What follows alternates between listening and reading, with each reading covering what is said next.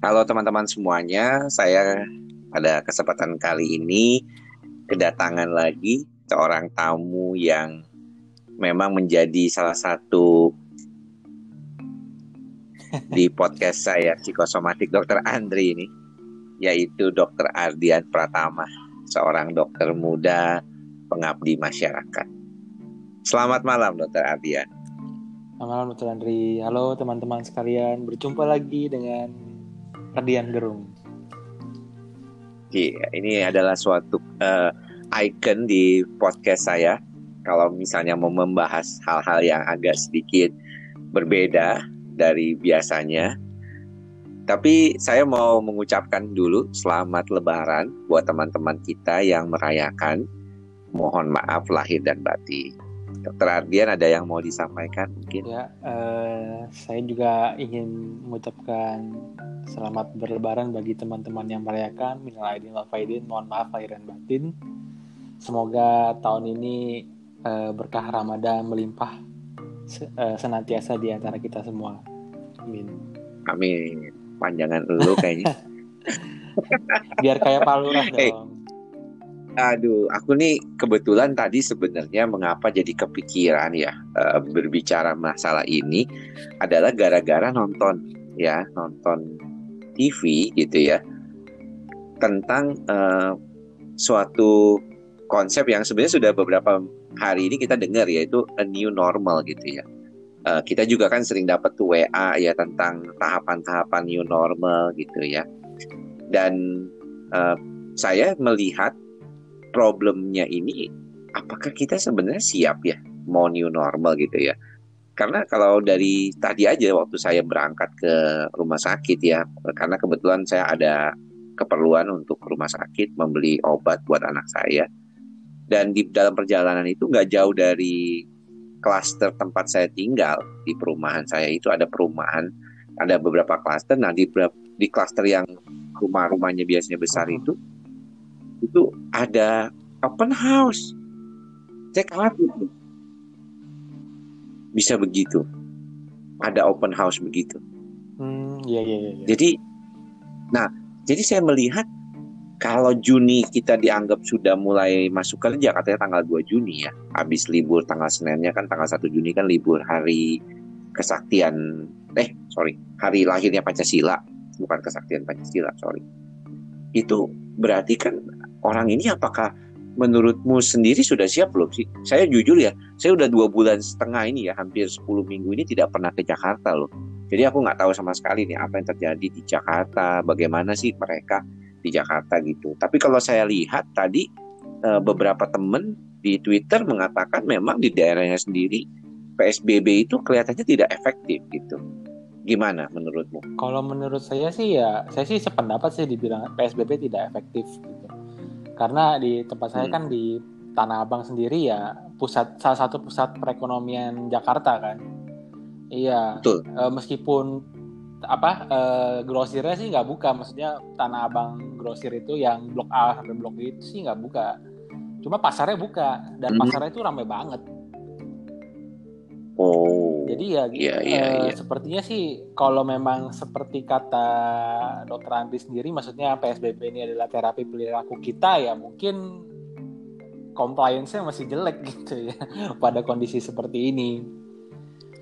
Iya, saya sih benar ingin mengatakan bahwa bahwa kalau misalnya kita berbicara tentang PSBB dengan segala macam pembatasan, kemudian kita harus melakukan sesuatu, misalnya pakai masker, jaga jarak, uh, kemudian juga cuci tangan gitu ya. Terus kemudian tidak mengikuti perkumpulan-perkumpulan besar uh, tidak membuka toko ataupun tempat eh, hal-hal uh, yang tidak berkaitan dengan pemenuhan kebutuhan pokok dasar seperti pangan ya terutama gitu ya. Tapi pada kenyataannya banyak excuse ya.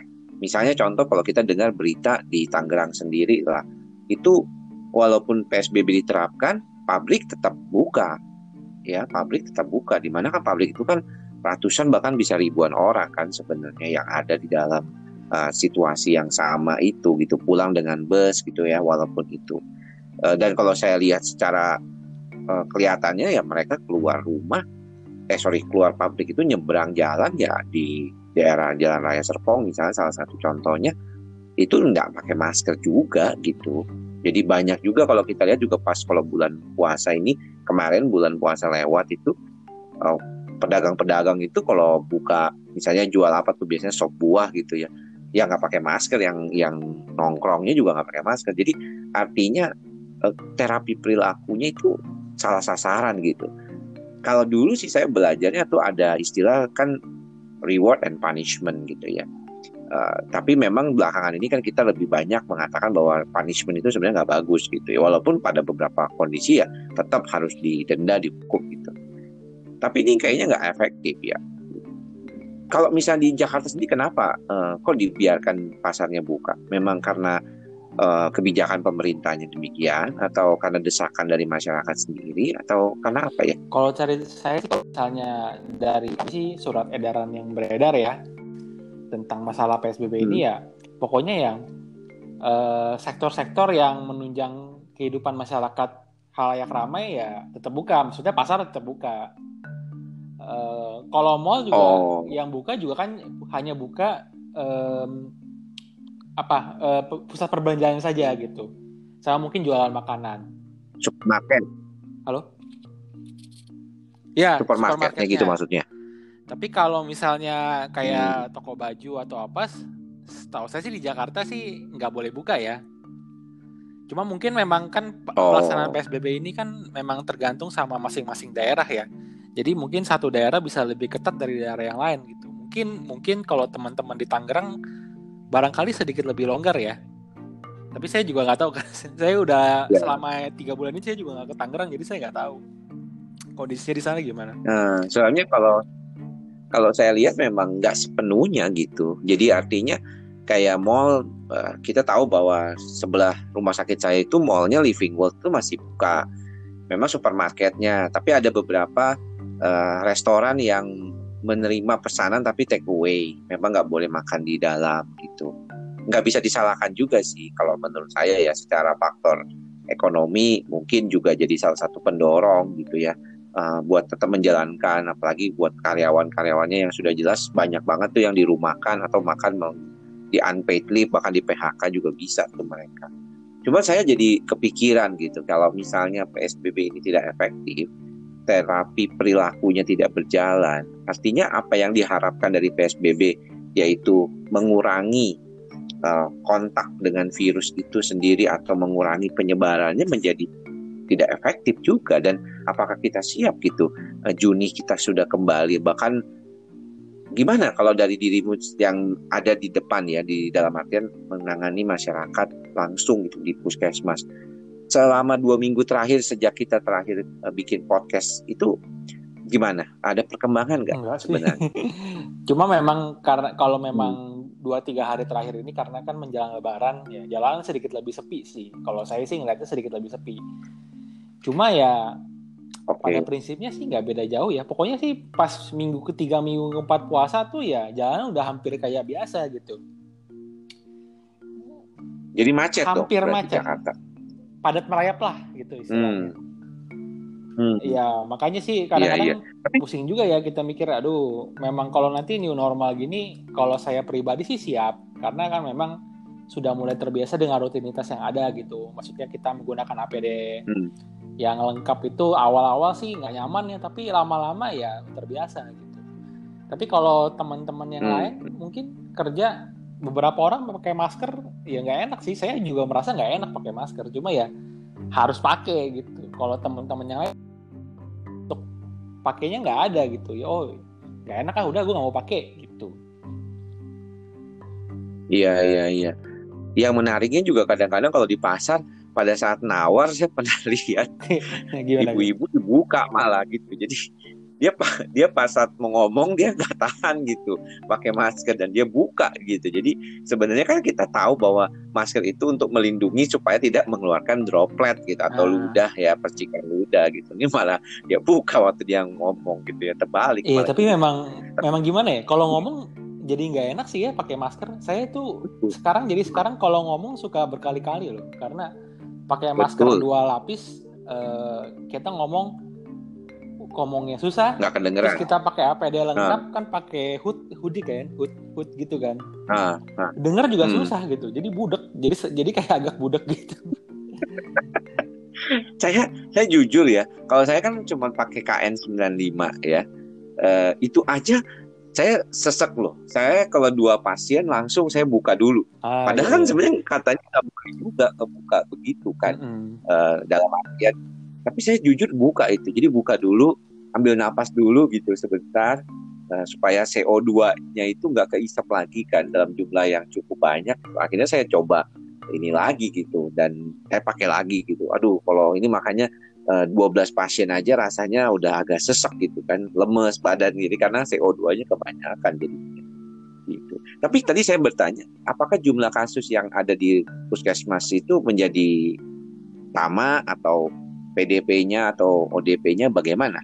Kalau dari jumlah kasus. Kalau pasien kalau kita ngomongin pasien COVID atau terduga COVID sih semakin lama semakin banyak ya. Cuma kalau memang Hmm. jumlah kunjungan secara keseluruhan turun sih sebenarnya.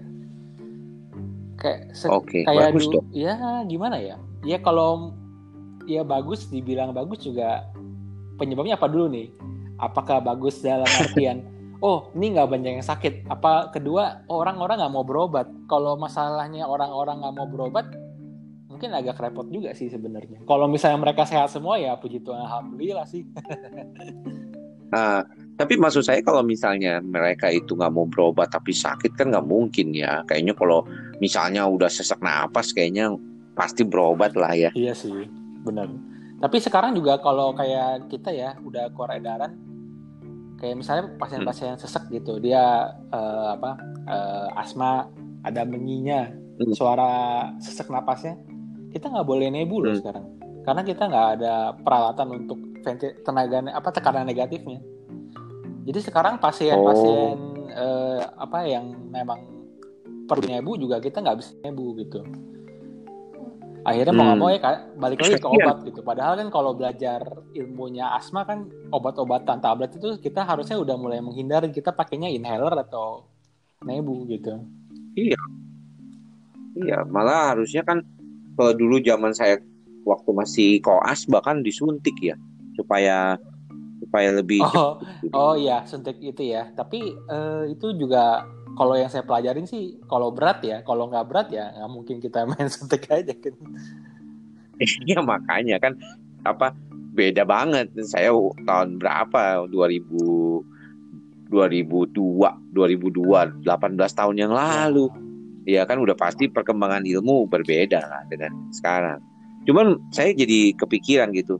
eh, apakah kamu melihat bahwa persiapan new normal ini dalam artian sudah sudah mulai ada gitu dari temen atau dari yang kamu lihat sendiri gitu di dalam lapangan gitu ya. Apakah mereka sudah punya kebiasaan yang bisa dianggap sebagai sesuatu yang siap gitu untuk menghadapi new normal ini? Kalau saya sih merasa kalau new normal itu lebih ke arah niat ya, karena eh, Hmm. apa guide eh, guide-nya supaya bisa new normal itu kan kita udah tahu semua gitu loh. Kan hal-hal yang dibagi selama masa tanggap tanggap darurat COVID ini kan ya kalau kita Hmm. bisa melakukannya semua dengan baik ya itu new, itu bakal jadi new normal kita gitu.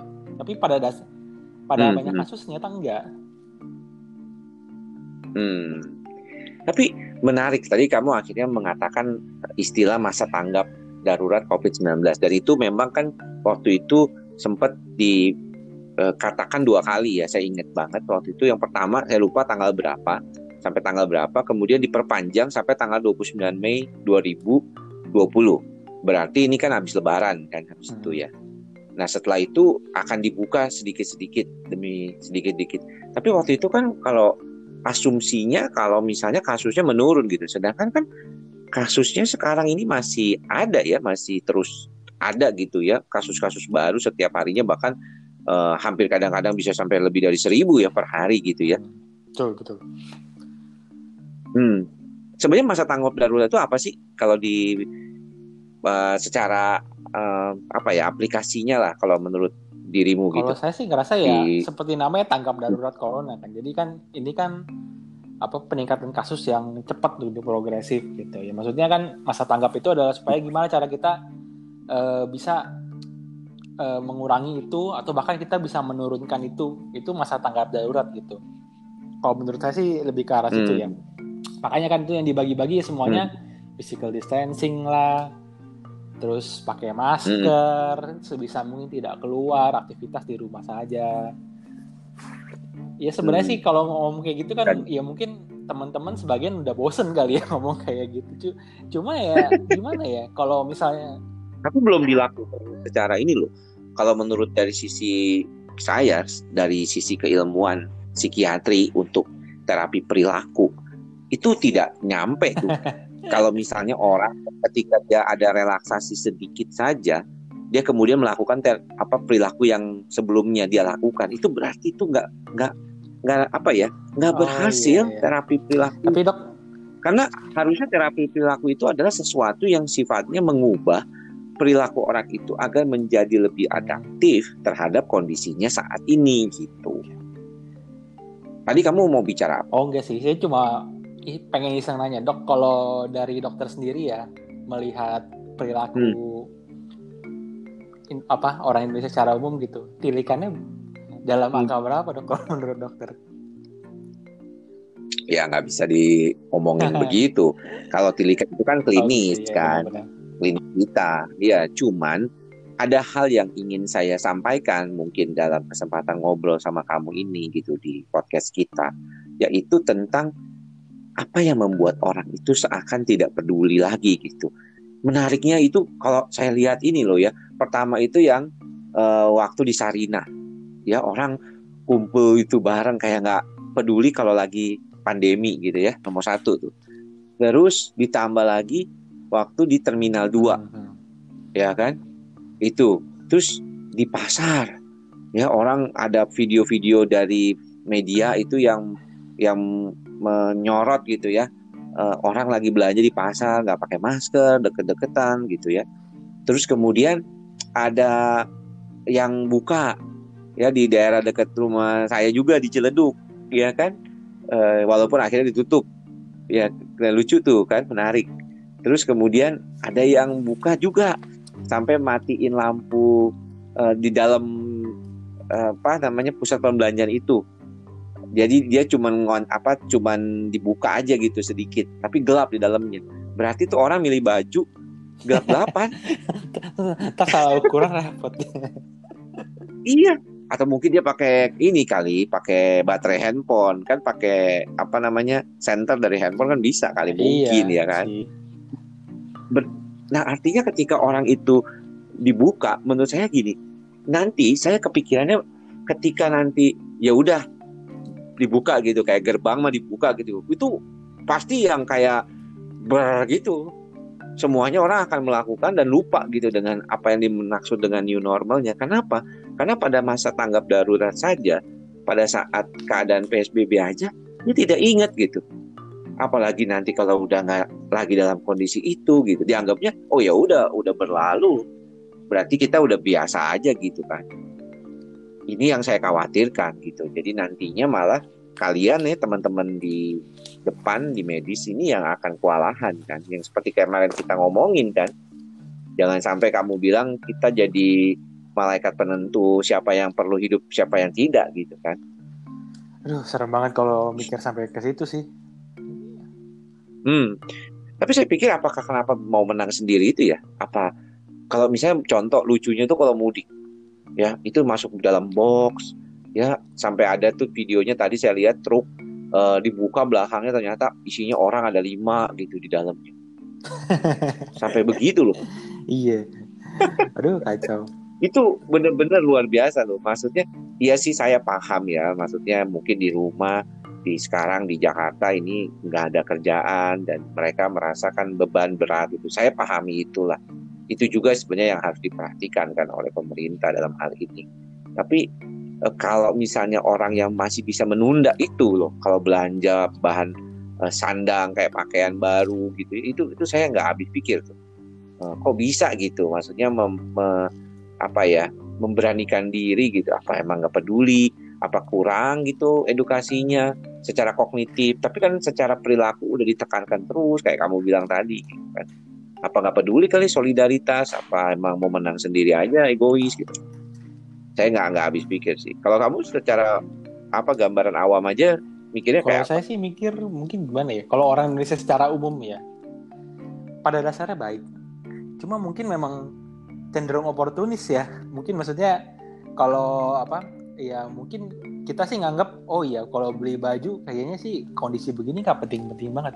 Tapi sebagian besar masyarakat kita mikir oh ya kalau lebaran ya baju ya selain ada makan ketupat, makan itu ya harus ada baju baru gitu. Mungkin itu kayak udah jadi apa ya ngomongnya ya dogma gitu.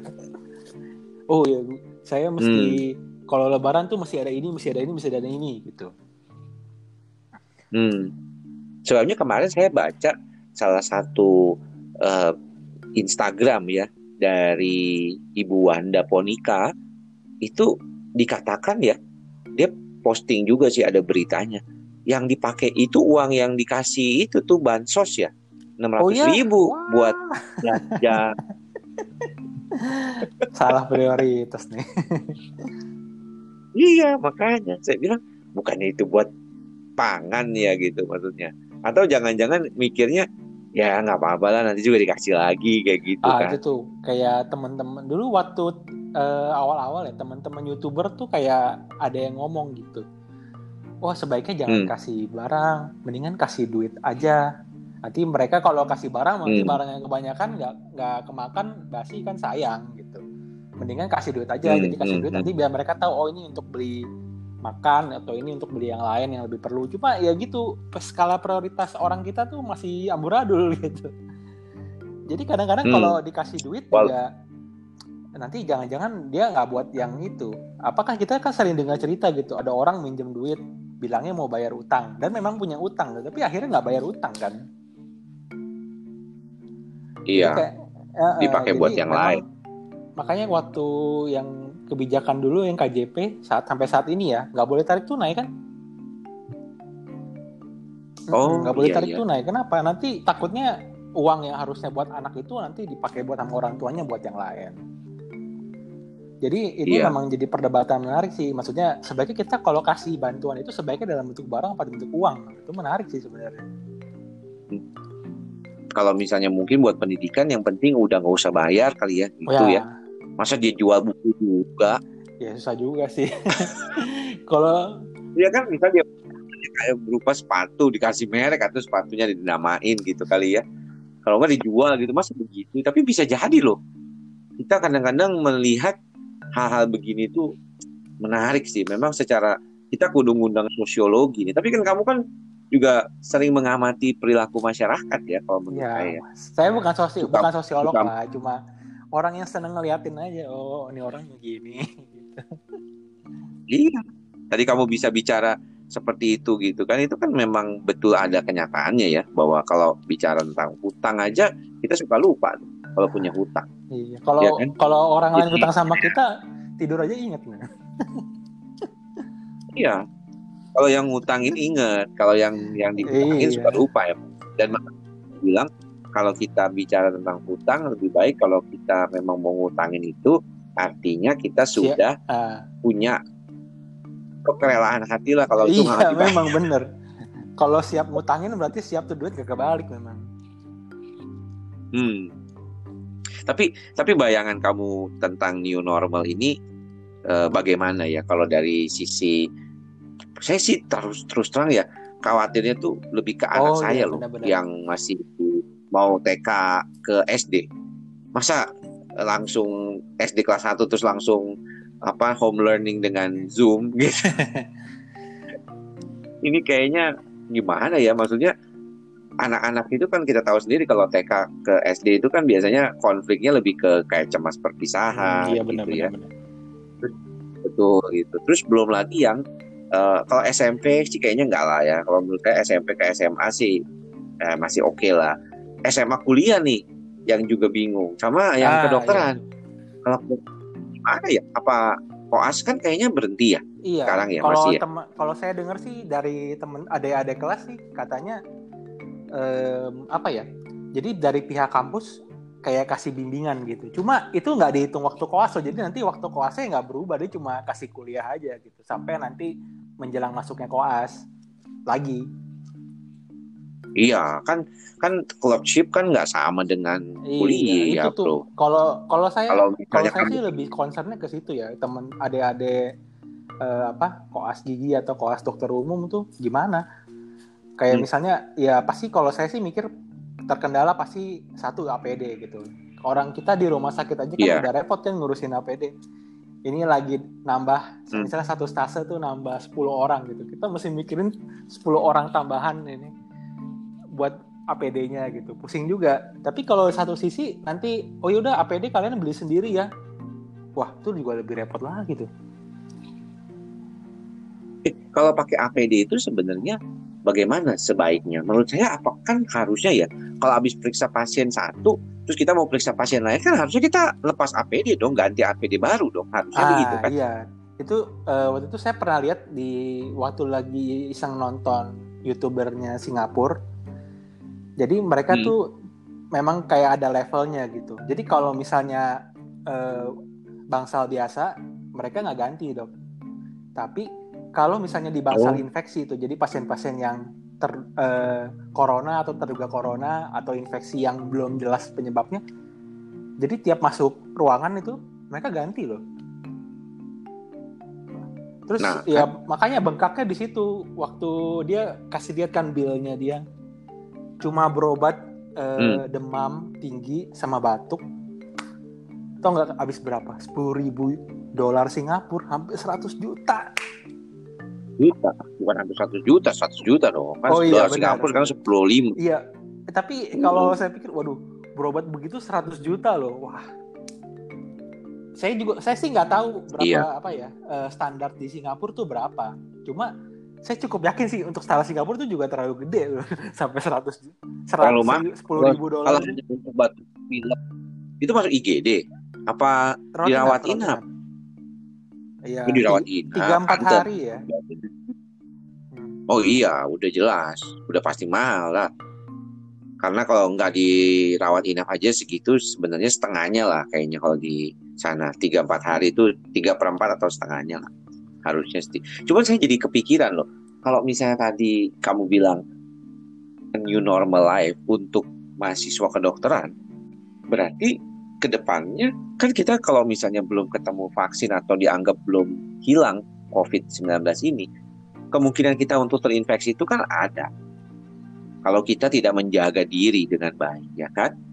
Berarti kalau begitu, koas harus mau nggak mau pakai APD dong. Iya, pasti. Kalau di rumah sakit ya ha- harus kayak APD, nggak bisa enggak. Iya. Tapi kenapa? Maksud saya gini, kalau begitu, apakah tidak diupayakan dari sekarang aja? Itu ter- terjadi gitu kan? Udah udah telanjur. Ya maksudnya sampai kapan kita mau menunda eh, sistem pendidikan ini terus-terusan seperti ini gitu? Kalau anak-anak SMP, SMA itu saya nggak tahu deh ya. Tapi saya sendiri juga kadang-kadang saya lihat beberapa ibu-ibu kalau di grup WA-nya mahasiswa, eh grup WA-nya apa murid-murid ini juga khawatir loh kalau misalnya mereka masuk tuh gimana ya? Kan anak-anak kan nggak bisa dibilangin kadang-kadang apalagi yang masih Iya. kecil. Pegang sana, pegang sini. Bawa pulang ke rumah, waduh di rumah perlu disemprot dulu, suruh mandi Bikin desin- desinfektor chamber di rumah. Itu kan dibilang nggak Iya bener sih. juga kan. Em, Tapi kalau dari koas gimana deh? Anggapan ini kita bicarain lebih spesifik ke mm, kedokteran lah ya. Artinya gimana ya kira-kira ya eh, kehidupan koas setelah COVID-19 ini Hmm, gitu? Kalau saya sih mikirnya nanti ya mungkin ya, mungkin ini eh, apa cuma perkiraan saya aja. Nanti mungkin nanti kalau untuk koas Hmm. ya kuliahnya mungkin nanti mirip-mirip kayak ini eh, perawat. Jadi kalau perawat itu kan gini, kalau kita kan biasanya dulu misalnya nih penyakit dalam 10 10 minggu. Jadi kita biasanya 10 minggu di rumah sakit kan. Di sana kita eh, periksa pasien, jaga malam, segala macam dan segala macam lainnya gitu kan. Nah mungkin nanti kalau kayak perawat gitu, jadi nanti kayak misalnya kita seminggu kita mungkin kuliah aja, nanti seminggu lagi kita ada jaga gitu, seminggu atau dua minggu, nanti kita kuliah lagi seminggu lagi. Jadi mungkin nanti eh, porsi kuliahnya mungkin akan dibanyakin gitu. Kalau saya sih berpikir seperti itu. Terus juga kalau Hmm. teman-teman dokter gigi, saya ada kenalan juga dokter gigi, dia juga cerita kan. Eh, nanti katanya kan kalau kita ngebor mulut itu, ngebor gigi itu itu aerosol langsung loh. Jadi mereka harus pakai APD level 3. Yes. Waduh, bayangin aja kalau mesti pakai Hmm. APD level 3 ya nggak mungkin setiap hari dong mereka ngelakuin itu. Hmm. Hmm. Eh, kalau koas itu APD-nya tergantung dari bangsalnya kali ya. Harusnya Nanti sih ya. tetap pakai hazmat ya. Maksudnya minimal yang bisa di yang apa minimal yang non disposable sih. Jangan pakai Hmm. jas hujan juga kayak saya awal-awal. Jangan pakai itu dong. Eh, kalau kalau kamu tuh ngerawat hazmatmu gimana? Kan Hmm. kamu nggak disposable kan, pasti. Gimana Kalau ngerawat hazmatmu kalau saya sih waktu itu di kalau di tempat saya sih eh, dibantu sama CS ya. Untuk khusus 24 jam dibantu dengan CS. Jadi dibantu cucikan sama mereka. Jadi nanti Ah. mereka ya cuci pakai eh, pak- apa? Pakai larutan pembersih terus nanti dijemur sama dia. Tapi kalau Ah. saya sih mempercayakan 100% sama mereka, tapi ada beberapa dokter yang lebih lebih percaya kalau dia nyuci sendiri. Jadi mereka nyuci sendiri, jemur sendiri. Ada yang begitu juga gitu.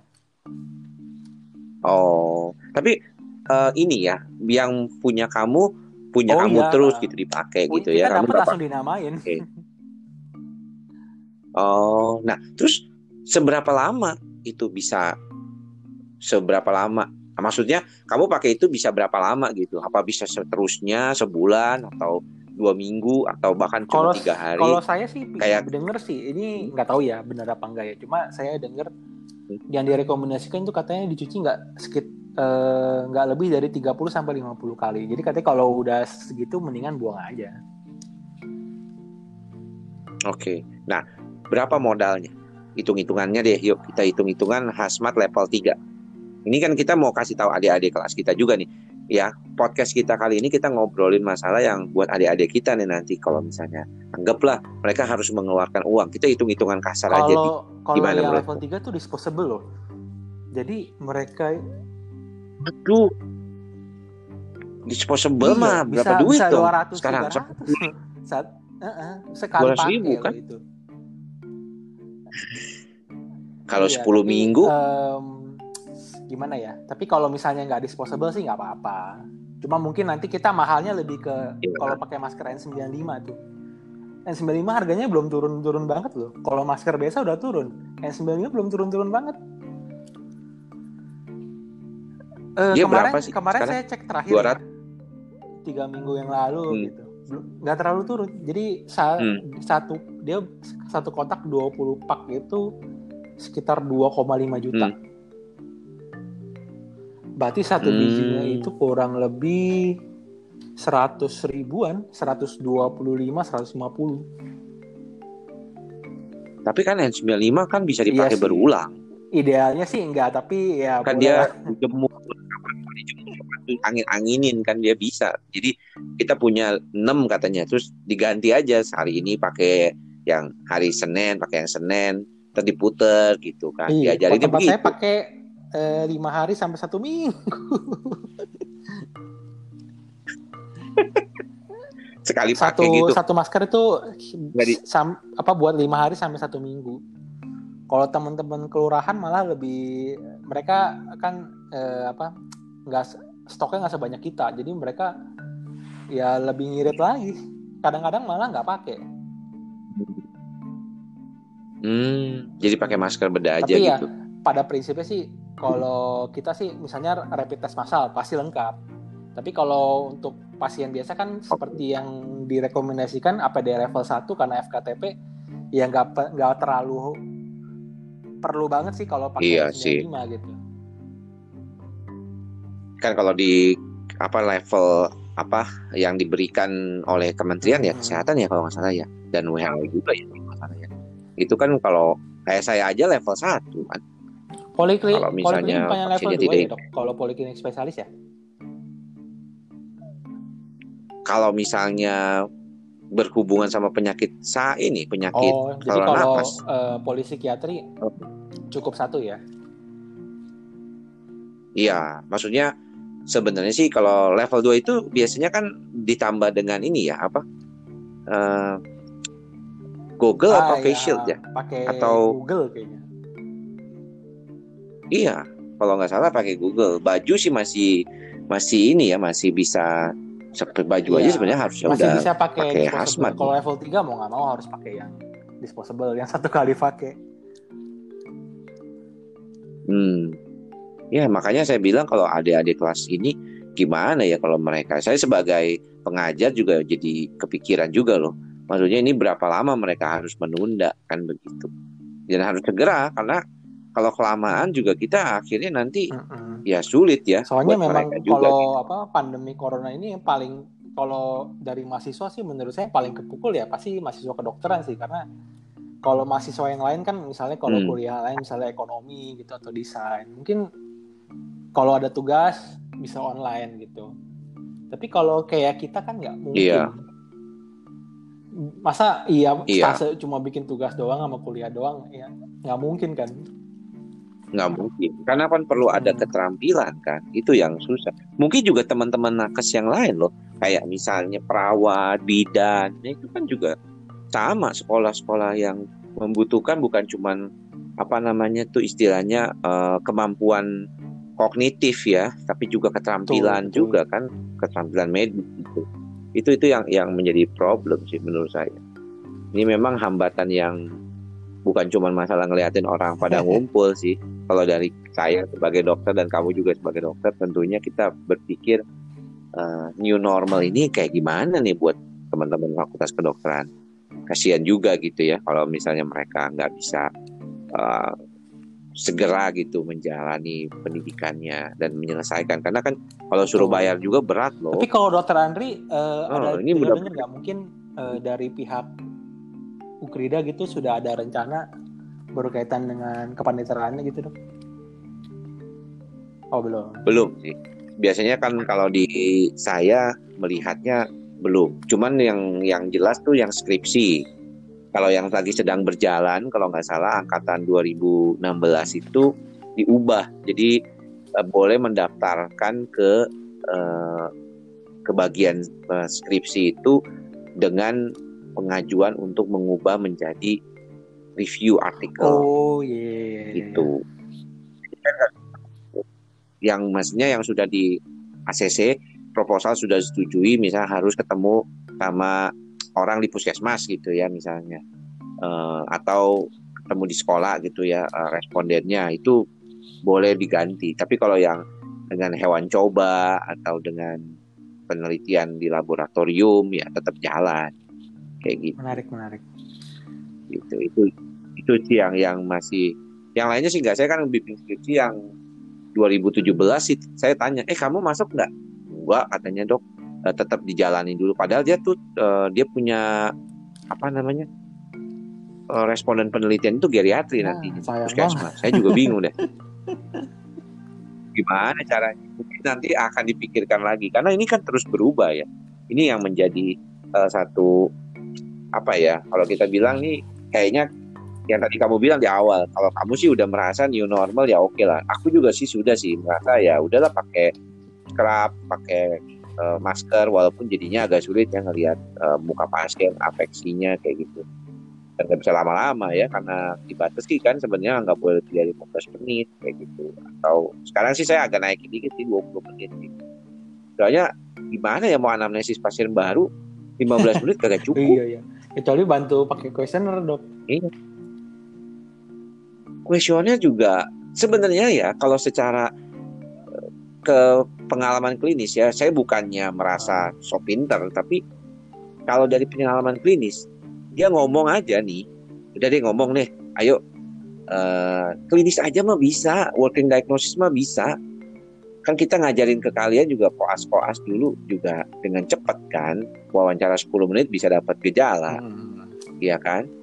Tapi kan nggak cukup itu kalau jadi psikiater, kan kita perlu misalnya oh, iya, edukasi. Benar, benar kita perlu latar belakangnya ya kan? Kalau cuman sakit apa bu? Ini sakit kepala nih. Sakit kepala udah berapa lama? Ya jarang-jarang sih. Saya sukanya deg-degan sesak nafas kayak orang mau mati. Uh, terus suka bolak-balik ke IGD udah kepikiran ah ini serangan panik nih gitu kan? Berapa kali? Tiga kali dalam sebulan. Gangguan panik. Takut mati ya? Iya.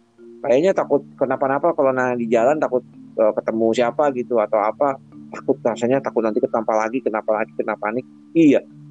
Gampang kasih obat beres. Tapi apakah cukup seperti itu? Hmm, kan betul, tidak. betul, betul. jadi hal-hal yang di luar itulah. Ya kan apalagi yang yang yang kita tahu bahwa dalam keadaan ini uh, ya mau cari ideal itu rada susah. Kalau saya sih di FKTP sih uh, kayak kuesioner tuh ya apa yang SRQ itu sih membantu banget gitu. Karena waktu saya kalau dokter Andri bilang 20 menit aja udah mepet, saya sih lebih mepet lagi. Mungkin 10 menit kali. Betul. Kan kalau misalnya dari penelitian kan pelayanan dokter umum itu hmm. sekitar 7 sampai 8 itu menit. Itu kalau kalau kadang-kadang kan ya kan saya mesti verifikasi nanya-nanya gitu. Kalau kalau misalnya hmm. udah lebih dari 10 menit dicolek sama perawat saya dikasih kode. Dok, pasien masih hmm. banyak loh. aduh, gila. Ya udah, ya, aduh. Udah, bentar nih, ini langsung dikit lagi, dikit lagi. Memang perawat itu memang uh, luar biasa perannya menurut saya ya kan memberitahu kepada dokter tentang kondisi seperti itu itu termasuk loh kalau misalnya di beberapa tempat juga kalau yang rame teman-teman di BPJS di KN ya melayani pasien BPJS itu juga kadang-kadang gitu kan kan namanya juga kepengen ya kan uh, apa pun gitu yang curhat gitu kan. Itu perawatnya udah pinter tuh udah ngasih tahu nih ayo dok ini masih di depan masih banyak nih gimana nih? Ayo bu pak gitu dulu. Jadi benar-benar biar supaya nggak merasa tertolak juga kan. Dan ya memang sih ya sulit lah. Saya tahu lah nggak ideal tapi ya ya itulah kenyataannya. Kenyataan itu sebelum kita tutup obrolan kita malam ini sudah lebih dari 40 menit kita bicara ini ada hal yang mau kamu sampaikan nggak sih eh, dalam hal menghadapi new normal Kalau ini saya sih lebih ke arah mungkin ya saya ngerti lah teman-teman mungkin masih ada yang kesulitan untuk uh, menyesuaikan sama pola hidup yang baru gitu. Cuma ya sekali lagi ya ini demi apa ya ngomongnya ya greater good lah, greater good gitu.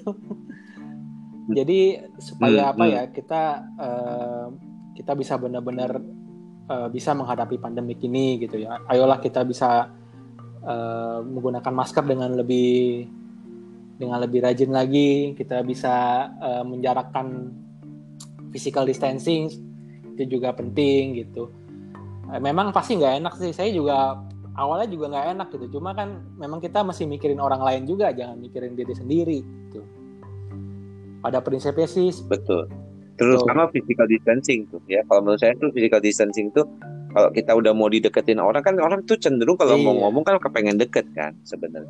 Hmm. itu langsung kita yang mundur kan. Jadi seolah-olah ini orang sombong banget sih gitu. Biasanya deket -deket, salama gitu. cipika cipiki. Ya ini udah salam namaste. Salam bukan muhrim. Iya duh. Ya ya ya ya mudah-mudahan uh, kita berharap sih ya uh, dibukanya nanti releasing atau relaksasi PSBB ini tidak membuat jadi jumlah kasus bertambah. Karena saya tetap uh, berharap teman-teman nakes tidak kesusahan ya tidak tidak apa kerepotan ngadepin kondisi baru yang terus bertambah COVID-nya gitu ya. Kan bagaimanapun lima persen yang gawat ya tetap aja kalau yang kenanya satu juta udah kewalahan lah kita kan ya mudah-mudahan demikianlah apa yang kita bisa bincangkan pada kesempatan kali ini. Terima kasih Ardian sudah hadir kembali di podcast saya di Kosomatik Dr. Andri dan biasanya saya berbicara dengan Dr. Ardian ini memang biasanya sesuatu yang sifatnya lebih ke pengalaman keseharian dengan konteks sosial sedikit lah supaya kita nggak cuma ngomongin masalah gangguan penyakit. Terima kasih atas partisipasi teman-teman mendengarkan sampai habis dan thank you semua yang sudah hadir di podcast kita kali ini. Thank you.